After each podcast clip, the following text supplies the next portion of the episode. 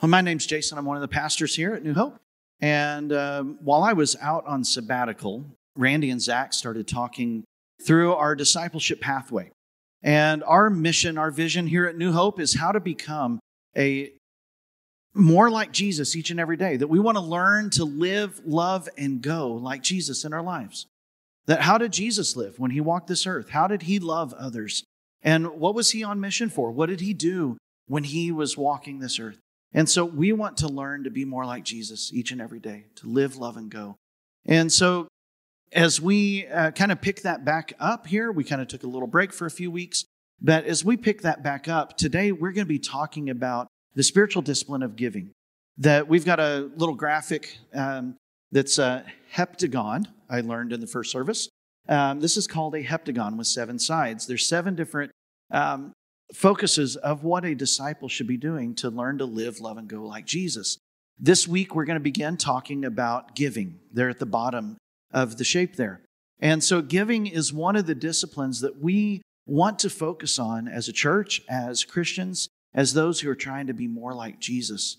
Now, in the um, in the idea of a discipleship pathway, there's a kind of an entry level. Uh, there's a the next level, kind of intermediate, and then there's the you know, the full growth level of, of, you know, working toward the outside. And so today we're talking about that entry level of what does it look like to be generous, to be giving as a disciple of Jesus. And where we start with that here at New Hope is our mission projects. That what we believe is that um, there are certain things going on in our world that we have the opportunity to give to, to be a blessing to others. And, you know, we've done things like, uh, you know, just recently we collected um, money and gift cards and actual um, shoes for kids in the foster care system, right? And we collected, I think it was over 100 pairs of shoes for kids and, you know, wonderful stuff, right? Um, coming up for Christmas, we're going to have a Christmas offering. We're going to be supporting pastors in Ukraine, churches and pastors who, you know, have been going through war for, you know, how long at this point? Almost a year, right? And so, how can we support the ministry that's taking place in the war torn Ukraine. And these are special projects, opportunities that we have to begin our generosity in.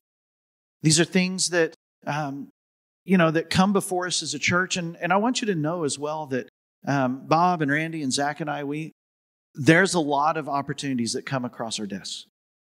And we honestly pray through, we think about these, we plan these, and so when we bring something to you as a church, it's not just, oh, great, you know, it's not frivolous and, oh, here's one more thing we could do. No, this is very intentional that we believe that this is an opportunity that God has put before New Hope for us to be generous. And we're careful and selective so that we don't ask too many times and we don't ask too few times, right? And so we we do this intentionally. And in our, you know, in our world there's tons of other opportunities for us, right? Outside of New Hope, there's a ton of opportunities to build the kingdom through being generous. And if we think about it, you know, I mean, if, if we go to scripture, I mean, we always think of Second Corinthians of, you know, God loves a cheerful giver, right? That we should have joy in our heart as we write that check, swipe our card, or, you know, tap it on, you know, whatever. um, you know, whatever we do in our culture today, right? But as we are generous, God loves for us to be cheerful and have joy and and give with a glad heart. But one of the other scriptures that I think about when I think about mission opportunities is in Second Corinthians, uh, I'm sorry, in Philippians chapter 2. In Philippians chapter 2, Paul says that, that we should do nothing out of selfish ambition or vain conceit. And, and in fact, in humility, we should look at the needs of others before we look at our own needs. That you know, that if we have a little bit extra, maybe we should look at the needs of others before ourselves. Because Jesus demonstrated that in his own life. That when he was on this earth, he was generous. He gave his life away even to the point of death, right? And when we're talking about, you know, giving, we're not ask, necessarily asking you to give your life in death, but we have a lot that God has blessed us with. I mean, if we were just to pretend that it only costs $20 to um, you know, fulfill all of our needs for the month, right? Because um, those, you know, that's where our culture is at. But we're going to go with easy math and say $20 keeps us warm, sheltered, and well fed, right? Those are our basic needs. That God takes care of our basic needs, and this month we might have even ended up with, with $25. And so we've got $5 extra, and we need to consider what are we going to do with that? Now, our culture, or the American dream, the, you know, the, you know, we're, we're a capitalistic, consumerism based society, right?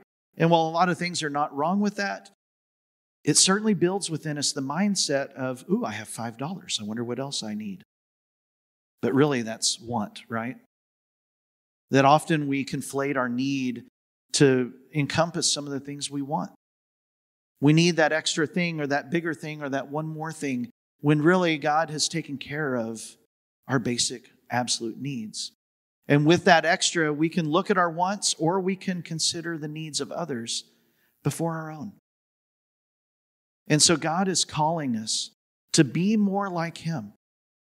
That is, you know, as, as we look at what God has given us extra, or maybe, maybe God has given you exactly what you need.